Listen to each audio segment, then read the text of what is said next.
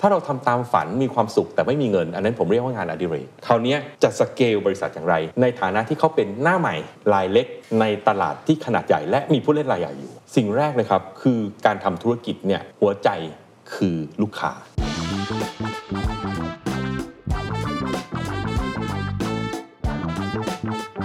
สเต็ปต่อไปครับพอทำได้ตรงนี้ปั๊บจากนั้นครับงานจะเริ่มเข้า พองานเริ่มเข้ามาเยอะ แต่คุณทำกัน 2 คน 4 คนอยู่ตรงเนี้ย capacity คุณต้องเต็ม พอเต็มสิ่งที่ต้องทำก็คือต้องเริ่มขึ้นราคาฮะเราประเมินยังไง ว่ามันถึงเวลาที่เราต้องขึ้นราคา ตรงเนี้ย data จะเข้ามาช่วยกันเคน This is the Standard Podcast. The secret sauce. Strategy Clinic กับดรทนายชรินสาร What's your secret? นี่คือประเด็นแรก นี่คือประเด็นแรกที่มาปรึกษา ซึ่งผมคิดว่าเป็นประเด็นที่ดีมาก ๆ เลยครันะบเขาเริ่มจากการที่เขาถามว่าเขาจะเก่งขึ้นได้อย่างไร เขาควรจะไปเรียนปริญญาโทในมหาวิทยาลัยที่ตรงสายไหมครับนะครับถ้าเขาทำได้ผมเชื่อว่าเป็นเรื่องที่ดีครับผมอ่าคำถามที่สองคำถามที่ 2 ก็คือ แล้วเขาจะทำอย่างไรให้ธุรกิจเขาโตขึ้น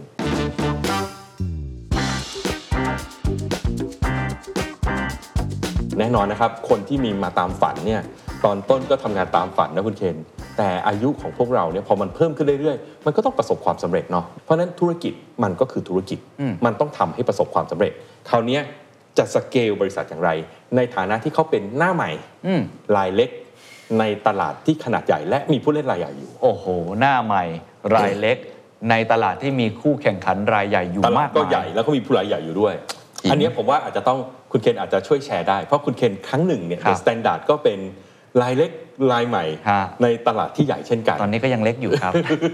คราวนี้ทำอย่างไรนะครับ สิ่งแรกเลยครับคือการทำธุรกิจเนี่ยนะครับ หัวใจคือลูกค้า ต้องยอมรับอย่างนะฮะหัวใจอะคือลูกค้า ครับ เพราะถ้าลูกค้าไม่เอาเงินมาให้เราธุรกิจพังทันที อืม เรียนออกเนาะรายได้ไม่มียังไงบริษัทก็ไปไม่ได้นะครับมันคือจบกันเลยตรงนี้ทันที เพราะฉะนั้นการทำธุรกิจเนี่ยหัวใจคือลูกค้าครับ นะครับ คราวนี้ลูกค้าทำไมเขาถึงจะเอาเงินมาให้เราอืมก็เพราะว่าเรามีสินค้าและบริการที่ตอบโจทย์เขาครับนะครับเพราะฉะนั้นอันเนี้ยคือแนวคิดซึ่งผมคิดว่ามันจะทำให้เกิดความยั่งยืน เหตุผลเพราะว่าในยุคหนึ่งนะฮะเสีย30 40ปีที่แล้วเนี่ยยุคนั้นเราเรียกว่ายุค product centric ครับคนทำธุรกิจคิดง่าย ๆ เลย ฉันสร้างสินค้าที่ดีที่สุด แล้วลูกค้าจะเดินมาเอง ซึ่งยุคหนึ่งมันก็ work จริง ๆ นะคุณเคน classic case เราใช้สอนกันประจำก็คือเฮนรี่ฟอร์ดอืมเฮนรี่ฟอร์ดบอกว่าฉันผลิตรถยนต์นะครับที่ทุกคนต้องการแต่มันต้องสีดำเท่านั้นเฮนรี่ฟอร์ดพูดอย่างนี้เลยเหรอฮะเพราะเขาทำรถยนต์ขึ้นมาแล้วสีดำเท่านั้นก็คือพูดง่ายๆฉันไม่ care ว่าคุณต้องการสีอะไร แต่ฉันทำรถยนต์สีดำคุณจะซื้อหรือไม่ซื้อโอ้แต่เขาประสบความสำเร็จนะคุณเคนยุคนั้นเป็นอย่างนั้น ยุคนั้นเป็นกันเพราะอะไรฮะเพราะว่า Product Supply มันน้อย แต่ดีมานมันเยอะ อืมเข้าใจ ยุคนั้นเป็นยุคหลังสงครามโลกครั้งที่ 2 เศรษฐกิจกำลังเติบโตคนมีเงินมากมาย แต่สินค้ามันมีน้อยตัว อืม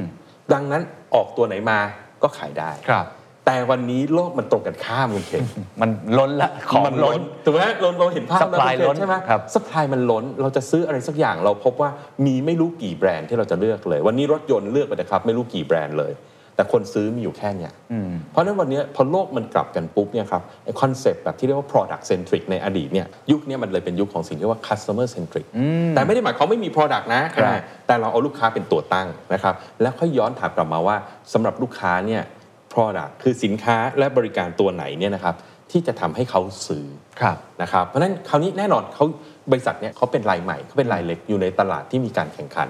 นั่นหมายความว่าลูกค้าเขามีตัวเลือกเยอะอืมอืมต้องทำอย่างไรครับ ให้คุณภาพดีในราคาที่จับต้องได้ อ๋อ นี่คือ keyword เลยเนาะเริ่มต้นเลย ถามว่าง่ายไหมไม่ง่ายนะคุณเคนใช่ใช่ทุกคนยากนะพูดอย่างนี้นั่นแหละ มันเป็นคำแบบทำสิ่งของดี abstract อะเออในราคาที่จับต้องได้ครับอ่านะครับ ซึ่งอันเนี้ยมันจะเป็นจุดที่หลายคนเริ่มเริ่มเริ่มมีประเด็น เพราะว่าของดีต้นทุนมันก็สูงอืมต้นทุนมันสูงแล้วเราทำธุรกิจอีกขนาดเล็ก เราก็ยังต้องการกำไรด้วยอืมบวกเข้าไปอีก มันก็เลยกลายเป็นว่าบางทีเนี่ยของดีมันราคาจับต้องไม่ได้อ่าหรือราคาจับต้องได้เนี่ยมันกลายเป็นของที่ต้องลดคุณภาพลงมาอืมแต่ถ้าเป็นอย่างนั้นนะครับไม่ว่าจะเป็นวิธีใหญ่ก็ตามนะฮะเป็นของดีนะครับแต่ราคาสูงคนก็จะซื้อน้อยครับของไม่ดีคุณภาพต่ำก็อยู่ได้ไม่นาน มันไปไม่ได้ทั้งคู่ครับผมถึงบอกว่าต้องทำให้ได้ว่าคุณภาพดี แต่ราคาจับต้องได้ ราคาจับต้องได้นี้หมายความไงครับช่วงแรก ๆ คุณต้องยอมกัดก้อนเกลือกินนิดนึงนะอ๋อ กัดก้อนเกลือกิน คือยอมทำกำไรน้อยหน่อย มาจิ้นลดลงมาหน่อยน้อยหน่อยอ๋อทำมาจิ้นยอมบางหน่อยพูดง่ายกัดก้อนเกลือกินในการทำธุรกิจเนี่ยสำคัญที่สุดเลยคือเรื่อง cash flow กระแสเงินสดเนี่ยสำคัญที่สุดนะกำไรยังเป็นตัวเลขทางบัญชี แต่กระแสเงินสดสำคัญที่สุดเพราะฉะนั้นช่วงต้นเนี่ยอาจจะต้องยอมนะครับทำให้กระแสเงินสดเนี่ยเอาแค่พอบริษัทไปได้อืมเข้าใจเลี้ยงตัวได้ก่อนนะครับแต่พยายามให้ลูกค้าได้เยอะๆบนราคาที่กระแสเงินสดยังไปได้ก่อน ซื้อใจเขาให้ได้ก่อนซื้อเนอะใจให้ได้ก่อนนะครับแสดงว่าช่วงแรกอืมๆผมว่าอันนี้เป็นพอยที่ดีนะครับอืมเพราะว่าหลายคนอยากรวยเร็วๆใช่ไหมแต่อาจารย์กำลังจะบอกว่าช่วงแรก ๆ ที่เราอาจจะยังไม่ติดตลาด ใช่ เราจำเป็นต้องอดทนอดทนกันก้อนเกลือกินก่อนสัพักหนึ่งก่อนอ่าเรียกว่าสักพักหนึ่งนะฮะอ๋อแต่ต้องพิสูจน์ฝีมืออมให้เห็นว่าคุณภาพเราดีอืมนะครับคุณภาพเนี่ยมันมันจะเป็นสิ่งที่จะทำให้เราอยู่ได้ระยะยาวครับส่วนราคามันเป็นสิ่งที่เปลี่ยนแปลงได้ อ๋ออาจจะขึ้นได้ภายหน้าถูกไหมฮะครับเพราะฉะนั้นตอนต้นเนี่ยมันคือยุคของการ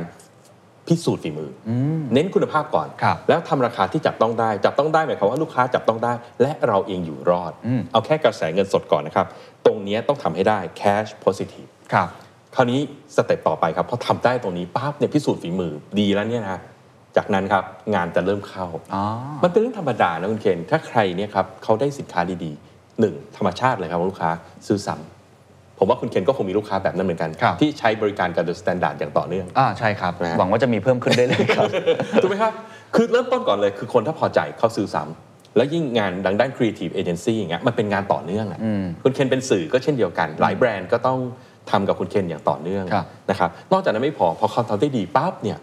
เขาบอกต่อฮะ อืม คนในบริษัทเราจะเห็นเลยว่าลูกค้าเราเนี่ยนะเขาย้ายบริษัทเนาะอ่าเขาเปลี่ยนจากบริษัทนี้ไปบริษัทนั้น ข้อดีคืออะไรครับ เหมือนพึ่งเลย เขาย้ายจากดอกนี้ไปดอกนั้นไปกระสนเกสรก็ยังเป็นลูกค้าเราอยู่มันกลายเป็นว่าฐานลูกค้าเราก็จะโตขึ้นโดยครับโดยโดยธรรมชาตินะครับเพราะฉะนั้นเนี่ยมันจะเกิดสิ่งที่เรียกว่า referral ขึ้นนะครับคราวเนี้ย referral ไปแล้วจะเกิดอะไรขึ้น ข้อดีมันจะกลับมาตรงนี้คุณเคนก็คือว่าพองานเริ่มเข้ามาเยอะเพราะคุณภาพดี แต่คุณทำกัน 2 คน 4 คนอยู่ตรงเนี้ย capacity คุณต้องเต็ม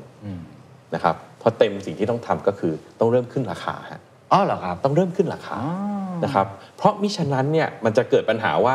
คุณจะทำให้ลูกค้าเนี่ยต่อคิวยาวเฟือยอ๋อเข้าใจแล้วลูกค้าจะต่อคิวยาวเฟือยเราจะสังเกตเลยครับ ผมไม่เอ่ยนามแล้วกันนะร้านอาหารบางเชนเนี่ยเราจะเห็นว่าพอต่อคิวยาวสักพักหนึ่งเนี่ยเขาจะปรับราคาในเมนูนะเพราะอะไรครับถ้าไม่ปรับสิ่งที่เกิดขึ้นคือ ลูกค้าคิดว่าที่เนี่ยดีมากเลยกับราคานะหมายความว่า willingness to pay สูงมากแต่ราคาคุณต่ำเกินไปคิวก็จะยาวพอคิวยาวถึงจุดหนึ่งปุ๊บลูกค้าจะเริ่มไม่พอใจใช่ไหม มันกลายเป็นว่าการไม่ขึ้นราคาเนี่ยทำลายตัวเองนะเฮ้ยอย่างนี้ก็มีนะฮะเอาจริงๆคุณเกณฑ์อ่าเพราะว่าคุณไม่ขึ้นราคาทั้งๆที่คุณมีโอกาสครับแล้วคุณทำให้ลูกค้าต่อคิวยาวเกินครับเคนนึกออกไหมถ้าสมมติเนี่ยอี creative agency เจ้าเนี่ยคุณภาพดีมากคนต่อคิว สักพักหนึ่งถึงจุดที่ว่าคุณจะใช้บริการผมนะ คุณต้องรอ 2 ปีโอ้โหเกิดอะไรขึ้นฮะลูกค้าหนีเรียบเลย แล้วจะกลายเป็น Talk of the Town ว่าที่นี่ยิงอ๋อแต่ว่าถ้าคุณขึ้นราคาสักนิดหนึ่ง ฐานลูกค้าก็จะเริ่มสั้นลงนิดหนึ่งอ๋อมันธรรมดาฮะเหมือนพอราคาแพงขึ้นแถวก็จะสั้นลงครับพอแถวเริ่มสั้นลงทุกคนที่อยู่ในแถวเนี้ยเขาก็จะได้ใช้บริการอ๋อส่วนคนที่เขาไม่อยู่ในแถวเขาจะได้ไปที่อื่นซะตั้งแต่ต้นถ้าอย่างนั้นผมถามอาจารย์อย่างนี้แล้วกันขึ้นราคาอย่างไรที่ทำให้มันดู ไม่น่าเกลียดจนเกินไปทำให้เขารู้สึกว่า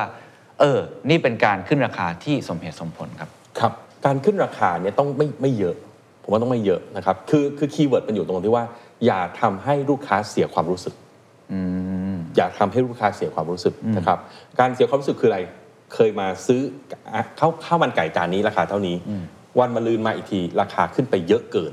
โดยที่ไม่มีเหตุผลอืมนะครับ วิธีการเนี่ยมันมีหลายวิธีเคนนะฮะมันมีตั้งแต่ว่ามันจริงมันเยอะนะเรื่อง pricing strategy เนี่ยต้องไปคุยกับพวกนักการตลาด มันมีตั้งแต่ว่าคุณเคนบันเดิลสมมุติถ้าข้าวมันไก่จานละ 40 บาท คุณเคนอยากเลือกราคารอบหน้าขึ้นเป็น 50 บาท แต่แถมน้ำซุป อันเนี้ยคนจะเริ่มความรู้สึกว่ก็อาจจะรู้สึกมันดีมันมันเริ่มรับได้นะครับหรือผมเคยไปเจอร้านนะก๋วยเตี๋ยวลูกชิ้นปลาเจ้าดังเจ้าหนึ่งเลยเขาขึ้นราคาคุณเคนแต่เขาติดป้ายชัดเจนเลยนะเขาบอกว่าเราไม่เคยขึ้นราคามา 10 ปีแล้ว แต่วันเนี้ยราคาเนื้อปลาแพงขึ้น ขออนุญาตขึ้นราคาเท่านี้บาทอืมถ้าใครมีคำถามให้เบอร์โทรศัพท์เจ้าของด้วย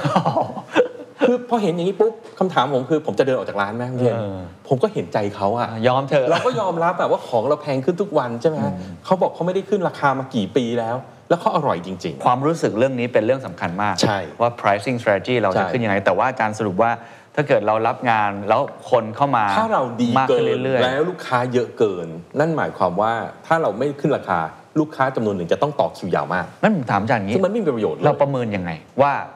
ถึงเวลาแล้วอืม จำนวนลูกค้าที่เข้ามาต่อคิวเยอะ หรือเราดูว่า เออฉันเริ่มดังแล้วมันมันเส้นมันอยู่ตรงไหน เราจะรู้ได้ยังไงว่าอะมันถึงเวลาที่เราต้องขึ้นราคาแล้วตรงเนี้ย Data จะเข้ามาช่วยคุณเคนอ๋อคุณเคนจะสังเกตไหมว่า อันนี้ผมไม่รู้เบื้องหลังนะเขาทำเปล่าแต่ผมอาจจะคิดไปเองนะครับร้านอาหารหลายร้านเดี๋ยวนี้เขาใช้วิธีกดบัตรคิวอ๋อใช่ครับใช่ครับ ข้อมูลที่เขาได้คืออะไรคุณเคนเขาได้ละ waiting time อ๋อเหมือนธนาคารเด้แล้วจาก waiting time เขาได้อะไรอีกเขาทราบว่าใครบ้างที่ทิ้งคิวอืม ผมไม่รู้เขาคิดลึกเท่าผมเปล่านะ แต่ถ้าผมเป็นเขาผมคิดลึกขนาดนี้เลยอ่ากดบัตรคิวไป ผมจะเริ่มรู้สักพักแล้วผมเก็บสถิสถิติแป๊บเดียวผมจะรู้แล้วว่า ถ้า waiting time ยาวถึงแค่นี้คนจะเริ่มทิ้งคิว ครับ ดังนั้นหมายความว่าถ้าคิวสั้นกว่าตรงนี้ ไม่มีปัญหาลูกค้าอยู่ครบ ถ้าเป็นอย่างนั้นผมต้องรีบหาวิธีบริหารจัดการแล้ว เพื่อไม่ให้คิวยาวเกิคนรับจุดนี้อ๋อเพราะว่าลูกค้ายาวถึงจุดนี้เขาทิ้งคิว ผมไม่ได้เงินเขาอยู่ดีครับและขณะเดียวกันเขาก็ไม่พึงพอใจเสียกับความการรู้ที่ต้องมาสึกอีกเสียเวลาแล้วไม่ได้กินโอ้ยแต่ว่าเรื่องแบบนี้เอา Data มาเอา Data มาเล่นได้เป็นตัวช่วยได้เยอะใช่มากมันจะหาจุดตรงนี้ได้ครัที่บที่กำลังกำลังเหมาะสมครับผมนะครับครับแล้วก็ต้องมาคุยเรื่องปรับราคาขึ้นครับแต่ปรับขึ้นเท่าไหร่ดีนะครับซึ่งอันเนี้ยมันโอเคอยู่แล้วเพราะว่าอะไรฮะตอนต้นเรากัดก้อนเกลือกินเนาะเพราะฉะนั้นถึงจุดหนึ่งเราก็ต้องเริ่ม ขออ่าเราพิสูจน์ฝีมือแล้วดังนั้นลูกค้าเขาก็จ่ายในราคาที่ตามเป็นไปตามฝีมือเราจริงๆอ่าดังนั้นพอถึงจุดหนึ่งก็ต้องขึ้นราคาเพื่อให้เราได้กำไรตามที่สมควรกับฝีมือของเราครับผมแล้วมีคำแนะนำเพิ่มเติมไหมครับหลังจากนั้นนี่ยังไม่ได้โตเลยนะคุณเคนนี่แค่อ่าตอนช่วงต้นนะนะครับ พอมาถึงจุดที่ตรงนี้แล้วเนี่ยนะครับ เนื่องจากราคาเริ่มปรับขึ้นได้เนี่ยนะครับเป็นราคาที่เหมาะสมจริง ๆ แล้วเนี่ยนะฮะกำไรจะเริ่มมาอืม เงินสดจะเริ่มมีอืมสิ่งที่ต้องทำตอนนี้ก็คือต้องขยายทีมครับอ๋อต้องเพิ่ม capacity ต้องนะครับเพิ่ม capacity แล้ว เพราะว่าการเพิ่มกำไรอย่างเดียวเนี่ยไปสักพักมันจะดันราคาสูงเกินอืมซึ่งมันทำให้เราไม่แข่งขันไม่ได้ในตลาดครับนะครับเพราะฉะนั้นสิ่งที่ต้องทำก็คือต้องเริ่มมาขยายวอลลุ่มให้ใหญ่ขึ้นนะครับเพราะฉะนั้นเมื่อถึงจุดนี้เนี่ยเมื่อชื่อเสียงเราเริ่มดีนะครับงานเราเริ่มเยอะเราพร้อมแล้วที่จะ หาคนมาช่วย support เรา แสดงว่าถ้าเป็นคู่สามีภรรยานี้ก็ต้องอ่าเพิ่มคนแล้วใช่เพิ่มคนละถึงเวลาจ้างคนละเข้ามาช่วยนะครับครับเข้ามาทำงานเพื่อที่จะขยายต่อไปนะครับ ตรงเนี้ยมันคือทิศทางที่เป็นปกติมากเลยฮะแต่จุดที่องค์กรจำนวนมากมาถึงจุดนี้แล้วนะฮะแล้วไปต่อแล้วไปไม่ค่อยได้นะคือลืมไปเรื่องคุณภาพ เออมันมันไม่สามารถรักษาคุณภาพไว้เพได้ราะว่าไม่ใช่สองคนสามีภรรยาทำแล้ว ถูก ใช่เคสที่เจอเป็นประจำเลยคือร้านอาหารคุณเคนจริงครับเขาขยายสาขาเมื่อไหร่แล้วเชฟเนี่ยทำอาหารอร่อยอร่อยนะพอเปิดสาขาสองสาขาสามเมื่อไหร่นะมันไม่อร่อยเหมือนเดิมเกิดเรื่องใช่เกิดเรื่องแล้วพอไม่อร่อยเหมือนเดิมนะมันความรู้สึกคนมันเปลี่ยนมันเวียนทันที คนไปกินแล้วรู้สึกว่าอืมเดี๋ยวนี้ไม่ค่อยอร่อยเหมือนเดิมแล้วใช่ไม่เหมือนแต่ก่อนใช่ การยืนระยะนี่ยากนะใช่ฮะฮะแล้วคนไม่แยกระหว่างร้าน2ร้าน3ด้วยนะเหมามาถึงร้านหนึ่งด้วยจริงกลายเป็นเสียทั้งแบรนด์นะครับเพราะฉะนั้นพอถึงจุดเนี้ยมันก็กลับมา keyword เดิมฮะก็คือการรักษาคุณภาพ โอ้โหแต่ยากนะครับอาจารย์ยากอาจารย์มีคำแนะนำไหมว่าธุรกิจที่เป็นแนวเนี้ยความคิดสร้างสรรค์เนี่ยครับที่มันขึ้นอยู่กับคนระดับหนึ่งน่ะเหมือนอาจารย์อย่างเงี้ยครับอาจารย์ก็ใครๆก็อยากจะปรึกษาอาจารย์ใช่ใช่ใช่ไหมใช่แต่ถ้าจะขยายทีมเพิ่มขึ้นเนี่ยมันมีวิธีคิดไหมครับว่าจะทำอย่างไรครับครับผมว่ามันมีอยู่2อสแนวทางด้วยกันครับนะ อันนี้เรากำลังพูดถึงแบบ service business เนาะที่ครัต้บองใช้คนเยอะๆ ซึ่งอาจจะรวมไปถึงร้านอาหาร creative consultancy ที่ปรึกษาอะไรอย่างเงี้ยนะครับ วิธีแรกครับก็คือเราต้อง outsource งานที่คนอื่นทำได้แทนเราออกไปอ๋อ ตัวอย่างผมเองเนี่ยผมก็จะดูว่าเวลาผมทำงานกับ consulting เนี่ยมันจะมีกระบวนการหลายกระบวนการนะไม่ว่าจะกระบวนการ research หาข้อมูลอ่าวิเคราะห์ข้อมูล การทำ recommendation การไป present ลูกค้า ผมจะเริ่มถามคำแรกเลยว่า อันไหนที่ผมต้องทำเอง อันไหนที่คนอื่นพอจะทำแทนผมได้นะฮะตัวอย่างง่ายๆอย่างของผมก็คือ research นะครับการค้นข้อมูลทั่วโลกเนี่ย จริงๆผมไม่ต้องทำเองก็ได้ เดี๋ยวนี้มีเด็กๆ รุ่นใหม่ค้นข้อมูลเก่งกว่าผมเยอะ อย่างเงี้ยผม outsource อ๋อนะฮะหลักการง่ายๆ คือถ้าค่าแรงของเขาถูกกว่าค่าแรงผมผมควร outsource อืมนะครับแล้วเอาเวลากลับมามาทำอย่างอื่น เพราะฉะนั้นเช่นเดียวกันครับ ถ้าเป็นลักษณะของการสเกลเนี่ยเจ้าของสองท่านเนี้ยอาจจะต้องเริ่มมานั่งมองว่าในกระบวนการ Creative Agency เนี่ยตรงไหนที่คนอื่นจะมาช่วยแทนเขาได้บ้าง เพื่อให้เขาทำหลายโปรเจกต์ได้มากขึ้น แต่ไม่ต้องทำครบทั้งลูปโอ้เห็นภาพอ่าอันนี้วิธีที่หนึ่งนะคุณครับเคนนะ วิธีที่สองก็คือต้องสร้างตัวตายตัวแทน กระบวนการกระบวนการนี้ไม่ง่ายนะครับมันต้องมีตั้งแต่การหาคนนะครับมันจะเหมาะกับเมื่อเมื่อเราเริ่มใหญ่โตนิดนึงแล้วเราเริ่มมีคนในองค์กรเราเยอะๆ เราอาจจะเริ่มเห็นใครสักคนที่มีแววนะครับอาจจะเป็นคนในหรือคนนอกก็ได้ แต่เราก็ต้องมองว่าคนเนี้ยพูดง่ายก็คือต้องโคลนตัวเราให้ได้ นะครับซึ่งกระบวนการตรงเนี้ยมันเป็นเรื่องของ knowledge management knowledge transfer นั่นหมายความว่าต้องทำงานด้วยกันอย่างใกล้ชิด เป็นเวลายาวนานระยะหนึ่ง แล้วเราก็โค้ชเขานะครับเราอาจจะไม่สามารถหวังว่าเขาทำได้เท่าเราร้อยเปอร์เซ็นต์เอาเพราะว่าคิดง่ายๆฮะถ้าเขาทำได้ร้อยเปอร์เซ็นต์เขาคงเอาไปเปิดบริษัทแข่งกับเราเรียบร้อยแล้วนะฮะแต่ในความความรู้สึกผมนะได้สัก 70-80%ก็ถือว่าโอเคครับแล้วเราเนี่ยก็ต้องเข้าไปช่วย fill in 20-30%ตรงนั้นนะครับ เพราะฉะนั้นอันนี้ก็จะเป็นอีกวิธีหนึ่งในการที่จะทำต่อไป อันนี้ครับในผมพูดในเมืองเซอร์วิสเนาะ ถ้าเกิดในเชิงของ manufacturing เนี่ยอันนี้ง่ายเลยครับเพราะอย่างที่เราเห็นร้านอาหารที่คุณเคนเราคุยกันเนาะว่าร้านอาหารพอเปิดสาขาแล้วเริ่มแย่ เดี๋ยวนี้นะฮะพวกที่เขาประสบความสำเร็จจริงเขาใช้ระบบครัวกลางอ๋อจริงจริงจริงจริงมีครัวกลางอยู่ที่เดียวเลยทำทุกอย่างออกมาเหมือนเดะพอมาถึงที่ร้านเข้าไมโครเวฟจบเหมือนเดะเขาใช้ระบบครัวกลาง ก็คือเอาระบบเข้ามาเอาระบบเข้ามาจับ service อาจจะยากนิดนึงโดยเฉพาะ service ที่มัน มันเป็น service แบบ knowledge workers ครับอาจจะยากนิดนึงแต่ว่า service บางอย่างก็อาจจะทำได้เช่นกัน เหมือนเหมือนพวกที่เป็นศูนย์ซ่อมรถยนต์เดี๋ยวนี้ครับจะเห็นเป็น chain เลยเนี่ยเขาก็ทำได้ดี ผมว่าทำได้ดีระดับหนึ่งนะ แม้ว่าเป็น service ก็จริงและใช้คนก็จริง แต่ว่า pattern เขาค่อนข้างทำได้ดี ครับ แสดงว่าพอมาถึงจุดนี้เนี่ยเท่าครับที่ผมฟังอาจารย์สิ่งที่เราควรจะเออทุ่มเทหรือลงทุนมากที่สุดอืมอันดับแรกก็คืออมพยายามทำยังไงก็ได้ที่ outsource สิ่งที่คิดว่ามันอาจจะไม่จำเป็นอืมหรือว่าคนอื่นอาจจะ ทำได้ในต้นทุนที่ต่ำกว่าเราอะแล้ขวเรยายทีมมาช่วยทำในครับงานที่เราไม่ต้องทำเองอ่าครับอ่าอันที่สองก็คือสร้างตัวตายตัวแทนอืมมาให้ได้ครับส่วนอันที่สามผมไม่แน่ใจว่าเป็นคำตอบของอาจารย์หรือเปล่าแต่ว่าที่ผมฟังเออผมก็ค่อนข้างเห็นด้วยคือเออการมีระบบการสร้างระบบนะเพื่อให้คนทำงานในรูปแบบเดียวกัน เพื่อให้คุณภาพนั้นมันยังคงอยู่ได้ ใช่ใช่มันอาจจะไม่เพอร์เฟกต์ร้อยเปอร์เซ็นต์นะครัฮะบแต่ว่าถ้ามันพอกับกลุ่มลูกค้าแล้วเนี่ยครับมันก็มันก็ไปได้ละมันก็ทำให้เราเริ่มขยายตัวได้นะครับครับเพราะฉะนั้น สิ่งที่ผมแนะนำเขาตอนนี้คือแน่นอนพอถึงจุดเนี้ยทุกคนอยากขยายอืมนะแต่ต้องระวังระวังว่าการขยายเร็วมันจะเทรดออฟมากับสิ่งที่เรียกว่าคุณภาพนะครับถ้าจะต้องเทรดออฟในอย่างสองอย่างนี้ ขอให้เอาคุณภาพไว้ก่อน เพราะถ้าคุณภาพไม่ดี อย่างที่คุณเคนว่าเปิดร้านอาหารร้านที่สองคนไปกินด่าป๊อปคราวนี้จบทั้งเชนเลยจบเลยนะเพราะฉะนั้นถ้าสเกลช้าหน่อยแต่คุณภาพได้ ดีกว่าสเกลเร็วเกินไปแล้วคุณภาพดร อปอ๋ออา นี่เป็นข้อควรต้องจัดรู้เลยนะ priority ให้ดีใช่ใช่เพคราะรับฉะนั้นถ้าใครได้อยู่จุดนี้อยู่เนี่ยอืม ให้ดูดีๆเลยว่าเราพร้อมแค่ไหนที่จะสเกล และตรงนี้ครับเราจะสามารถทำธุรกิจให้ประสบความสำเร็จได้ในระยะยาว โอ้ซึ่งดีกว่า ถ้าอย่างนั้นผมถามอีกสักคำถามหนึ่งอืมปิดท้ายตรงนี้แล้วกันเนาะ ถ้าเกิดว่าคู่สามีภรรยานี้ หรือว่าคุณผู้ชมที่ฟังอยู่หรือชมอยู่ในตอนนี้สามารถพัฒนาธุรกิจตัวเองมาได้จนถึงจุดนี้ อืม เริ่มที่จะหาทีมได้มากขึ้น สร้างระบบ ตัวตายตัวแทนมากขึ้นเนี่ย อืม มันก็จะมีคำถามเพิ่มเติมอีกว่า เราควรจะขยายไปจนกลายเป็นธุรกิจขนาดกลางหรือใหญ่เลยไหมอืมอ่าหรือว่า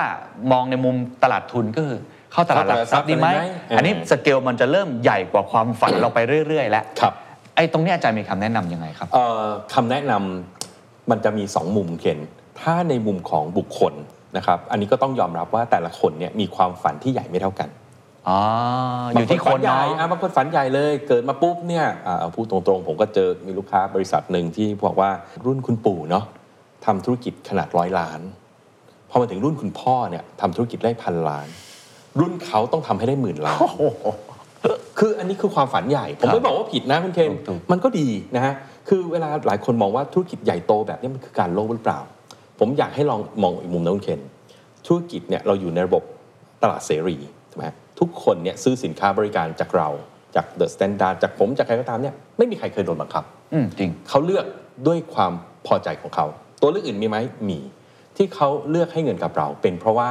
เราตอบโจทย์เขาได้ดีที่สุดอืมนะครับเพราะฉะนั้นถ้าธุรกิจของเรามีรายได้เพิ่มขึ้น นั่นหมายความว่าเราตอบโจทย์ให้คนได้มากขึ้นครับนะครับเพราะฉะนั้นถ้ามองในมุมหนึ่งเนี่ยการธุรกิจเติบโตก็คือการสร้างประโยชน์ให้กับ คนในโลกใบนี้ครับนะเพราะฉะนั้นผมไม่ได้มีอะไรที่ against การที่แบบธุรกิจจะโตมากๆนะขอให้ทำถูกต้องถูกวิธี มีการแข่งขันเสรีอ่าอยู่บนความเป็นธรรมมี good governance อันนี้ผมโอเคหมดเลย จะใหญ่ก็ไม่เห็นเป็นไรนะครับแต่บางคนเขาก็มีความฝันที่ไม่ได้ใหญ่ขนาดนั้นเขาอยากจะมีร้านอาหารเล็กๆ ที่คุณภาพดีๆ แล้วมีคนมาทานแค่วันละสิบคนอืมโมเดลนี้เราเห็นที่ญี่ปุ่นเยอะมากเลยอ๋อใช่ใช่ใช่ใช่แล้วเขาก็มีความสุขกับการที่ทำอาหารให้คน10คนทาน ในราคาที่สูงมาก แต่เขาทำอย่างเงี้ยไปจนแก่ เพราะฉะนั้นความฝันนะฮะถ้ามองในมุมเชิงความฝันเนี่ยครับแล้วแต่เลยต้องคุยกันว่าคุณอยากได้ขนาดไหนบางคนก็ไม่อยากวุ่นวายมากคุณเคนผมก็ยอมรับตรงๆนะผมทำงานเป็นค่อนข้างเป็นฟรีแลนซ์ครับ ผมก็บอกว่าเออผมก็เห็นเพื่อนหลายคนที่เปิด consulting firm แล้วต้องดูแลน้องๆ 50 คน ก็จะมีความปวดหัวเพิ่มขึ้นนะผมผมขอผมขอทำงานกับลูกค้าดีกว่า ผมไม่ค่อยอยากจะต้องมาดูแลคนเยอะเข้าๆใจคือแต่ละคนไม่เหมือนกันนะครับแต่ละคนชื่นชอบไม่เหมือนกัน แต่คราวนี้ถ้าไอ้มองอีกมุมหนึ่งมองครับของมุมของ strategy อืมอันเนี้ยมันจะมีคำตอบที่ชัดกว่าแล้วฮะก็คือว่า market power เป็นเรื่องสำคัญครับอ๋อ ยิ่งคุณมีอำนาจในการต่อรองมากยิ่งเท่าไหร่คุณเล็กเท่าไหร่ คุณก็ไม่มีเสียงดัง ไม่ว่าจะด้านไหน สมมุติผมเป็นร้านอาหารขนาดเล็ก ผมจะไปซื้อวัตถุดิบจากซัพพลายเออร์ผมก็เสียงไม่ดังครับ ผมจะป่าวประกาศอะไรกับลูกค้า ผมก็มีลูกค้าอยู่วันละ 20 คน ผมก็เสียงไม่ดังอืมแต่ถ้าเกิดว่าผมใหญ่อะผมใหญ่ผมมีแบบพันสาขา ผมต่อรองกับซัพพลายเออร์ผมมีเสียงดังละครับผมมีพันสาขา ผมจะพูดอะไรกับลูกค้า พูดทีเดียวคนได้ยินเป็นหมื่น ผมก็เสียงดัง เพราะฉะนั้นการทำธุรกิจมันจะง่ายขึ้น แสดงว่าถ้าเกิดมองในเชิงกลยุทธ์เนี่ย ก็ควรจะขยายเพื่อเพิ่มอำนาจในการต่อรอง และนั่นคือเหตุผลที่คุณเคนคุยกับนักธุรกิจจำนวนมาก ที่คุณเคนมาตลอดคุณสัมภาษณ์มาตลอดจะเห็นว่าทุกปีเขามี growth target อ๋อ เข้าใจแล้ว เพราะว่าโลกใบนี้ครับมันมันต้องยอมรับ อันนี้มันเป็นมันเป็นสัจธรรมข้อหนึ่งเลยก็คือ คนเสียงเบาก็มักจะลำบากกว่าคนเสียงดังครับครับนะครับเสียงดังนี้นี่ไม่ได้หมายความว่าตะโกนดังๆนะแต่เราใช้คำว่า market power เวลาทุกอย่างในการทำธุรกิจมันคือ negotiation ทั้งนั้นเลยครับนะกับลูกค้าก็คือ negotiate กับ supplier ก็คือ negotiate ครับกับแม้กับพนักงานของเราก็คือการ negotiate นะทำยังไงให้เป็น best employer ทำไงให้เขาอยากจะมาทำงานกับเรา มันคือการเจรจาต่อรองทั้งครับสิ้น นะครับคนที่มี market power ที่ดีกว่าเขาจะทำอะไรได้ง่ายกว่า เพราะฉะนั้นการเติบโตนะฮะถ้ามองในเชิงความยั่งยืนระยะยาว มันก็มีความจำเป็นที่จะต้องโตไปถึงจุดที่เรามี market power ระดับหนึ่งครับที่เราสามารถมีความได้เปรียบนั่นเองครับและจะได้อยู่ได้ยาวๆโอ้ขอบคุณสำหรับคำตอบครับ เป็นคำตอบที่เคลียร์มากๆคำตอบ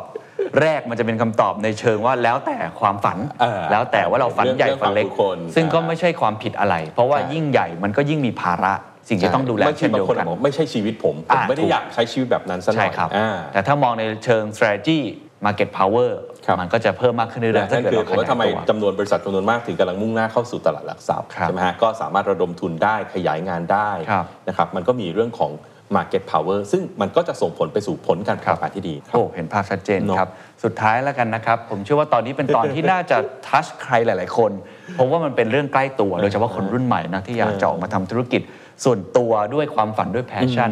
อาจารย์มีผมใช้คำว่าข้อควรระวังแล้วกันอืมความเสี่ยงแล้วกันสำหรับคนที่กำลังตัดสินใจอืมที่จะลาออกมาเพื่อเปิดบริษัทของตัวเอง หรือทำไปแล้วครับอาจจะปี 2 ปีก็ได้เนี่ยอืมอืมอืมอะไรเป็นความเข้าใจผิดที่สุดในมุมมองอาจารย์แล้วกัน เพราะเมื่อกี้เราพูดถึงคำแนะนำเนาะครับครับอาจารย์คิดว่าอะไรที่เขาควรจะมองไว้เป็นพิเศษ ตระหนักไว้เป็นพิเศษ เพื่อครับทำให้เขาไม่ผิดพลาดเป็น shortcut ให้เขานิดนึงครับ ได้เลยครับ ผมชื่นชมคนรุ่นใหม่นะคุณเคนเขามี passion สูงมาก เท่าที่ผมได้สัมผัสนะแล้วก็เขาก็มีความกล้าสูงมากนะที่จะแบบว่าเลิกทำบางสิ่งบางอย่าง เพื่อไปทำตามฝันเขาเลยนะครับสิ่งที่เขาต้องระมัดระวังก็คือว่า passion มันอาจจะไม่นำไปสู่ความสำเร็จทางธุรกิจเสมอไปนะฮะนั้นสิ่งแรกเลยที่ฝากไว้ก็คือ เมื่อคุณมี passion ละคุณรู้ว่าคุณอยากทำแบบเนี้ยคุณทำ business model คุณให้ได้ก่อนอ่า มีแพชชั่นไม่พอนะ เขียนเอามาให้มันชัดเจนก่อนว่า how would you make money เพราะ business model เนี่ยแปลง่ายๆนะก็คือคุณทำเงินได้อย่างไรอะ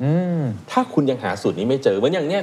น้องที่ทำเอ่อ creative agency เนี่ยครับเขามองออกแล้วว่าอ๋อถ้าเขาหาลูกค้าได้รายหนึ่งนะเขาเซ็นสัญญาทีละปี อย่างน้อยเขามีรายได้ 12 เดือนนะครับอะอย่างนี้อย่างนี้เริ่มโอเคแล้วแล้วเขาทำกันแค่ 2 คน ต้นทุนเขาไม่ได้เยอะอะไรนะครับอย่างเงี้ยมันเริ่มโอเค คือต้องคิด business model ให้ได้ก่อนนะครับพอคิดได้แล้วเนี่ยไอ้สิ่งถัดมาที่ต้องฝากระวังเลยก็คือว่า แล้วรู้ได้ยังไงว่ามันจะ work จริง คราวนี้โชคดีเกณฑ์วันเนี้ยผมทำงานบริษัทใหญ่เยอะนะ สิ่งที่น่าแปลกใจอย่างหนึ่งคือในยุคผมไม่ได้เป็นอย่างนั้นเลย ก็คือวันนี้บริษัทใหญ่ยอมรับได้มากขึ้นว่าคุณทำงาน2 job ยุคนี้เปลี่ยนไปเยอะมากครับ ความยืดหยุ่นสูงมากขึ้นจริงธนาคารบางแห่งผมก็ไปสอนเขาก็ยอมรับพูดตรงๆนะผมคุยกับ HR เขาก็ยอมรับว่าพนักงานของเขาอาจจะมีงานทำตอนกลางคืนอ่าเขาไม่ว่าอะไร เหมือนกันครับพนักงาน Standard ผมก็เช่นกันครับที่นั่งกันอยู่เนี่ยผมไม่รู้รับอะไรบ้าง ซึ่งเราห้ามเขาไม่ได้ถูกไหมฮะแต่ถ้าตามถ้างานไม่กระทบทำงานได้ดีถูกไหมอ่าฮะถูกต้องวันวันนี้ mindset มันเปลี่ยนไปเรียบร้อยแล้วคุณเคนเพราะฉะนั้นสิ่งที่เกิดขึ้นคือเนี่ยครับเมื่อคุณมีโมเดล business model ที่ชัดเจนแล้ว คุณจะรู้ได้ไงว่ามัน work ไม่ work ข้อดีวันนี้ครับคือคุณทำสอง job ได้ ลองดูก่อน คุณลองดูก่อน ใช่ลองทำเล็กๆ คิดว่ามันเป็นฮอบบี้นะครับแล้วดูซิว่าผลตอบรับของลูกค้าดีไหมแน่นอนตัวเลขทางการเงินมันอาจจะไม่สวย เพราะคุณแบ่งเวลา เจ็ดเวลากลางคืนหรือเสาร์อาที่ไปทำตัวเลขมันจะดูไม่คุ้มเลย แต่ถ้าเอาตัวคำตอบกลับมาที่เดิมฮะทำธุรกิจนะฮะหัวใจคือลูกค้า ถ้าคุณทำสิ่งนี้ขึ้นมานะสมมติคุณทำ chef table ผมมีลูกศิษย์คนหนึ่งเลย งานประจำเธอก็ดิบดีนะว่างๆตกเย็นเธอก็ทำ chef table ปรากฏว่าคนเต็ม ถ้าอย่างเงี้ยโอเคละเริ่มมันไปได้ถูกทางละแสดงว่าไปถูกทางละ บนราคานี้แต่อย่าไปคาดหวังอะไรเยอะ ถ้าคุณอยากได้เยอะก็คือวันที่คุณลาออกจากงานประจำแล้วมาทำเรื่องนี้เต็มตัวอ่าอ่าแล้วคุณเริ่มสเกลครับอันเนี้ยใช่โอ้โหแต่นะถ้าเกิดตอนทำยังเป็นแบบฮอบบี้เนี่ยคือการ test business model ครับเทสว่าลูกค้าโอเคไหมแค่นี้ก่อนครับ ครับ โอ้โห น่าผมสนว่าใจโชคมาดีกสมัยผมไม่สามารถทำได้ครับอ่าในยุคผมเป็นอย่างนั้นเลย โอ้ ผมว่าเป็นคำแนะนำปิดท้ายที่ดีมาก ๆ นะ เอาไปใช้ได้กับทุกคนนะครับว่า passion ถ้าเกิดว่ามันไม่มี business model มันก็ไม่รู้จะไปต่อยังไงเหมันมือนกันคือ hobby มันคือ hobby ในขณะเดียวกันตอนนี้โอกาสมากมายมหาศาล เราไม่จำเป็นต้องเสี่ยงอืมฮะทุบหม้อข้าวเลยอ่าออกมาทำเราค่อยๆ ลองทำในงานประจำเราก่อนก็ได้ ตอนนี้ second job เขาก็ให้ third job เขาก็ยังโอเคอยู่ เพราะฉะนั้นค่อยๆ ลองทำกันไป ก็อาจจะเป็นหนทางหนึ่งที่จะทำให้ทุกท่านนั้นสามารถเดินทางไปสู่ความฝันหรือว่า passion ที่ทุกคนอยากจะเป็นได้ หวังว่า จะประสบความสำเร็จตามที่ฝันไว้ ถ้าเกิดว่ามีความฝันอะไรที่อยากจะแชร์ให้กับพวกเรา และก็อาจารย์ทนายได้ฟัง คอมเมนต์กันเข้ามานะครับ วันนี้ผมกับอาจารย์ทนายลาไปก่อน สวัสดีครับ And that's the secret sauce. ถ้าคุณชื่นชอบ The Secret Sauce episode นี้นะครับ ก็ฝากแชร์ให้กับเพื่อนๆ คุณต่อด้วยนะครับ และคุณยังสามารถติดตาม The Secret Sauce ได้ใน Spotify, SoundCloud, Apple Podcast, Podbean, YouTube และ Podcast Player ที่คุณใช้อยู่นะครับ และอย่าลืมติดตาม Facebook Fanpage The Secret Sauce เข้ามาติชมเข้ามาพูดคุยกับผมได้เลยนะครับ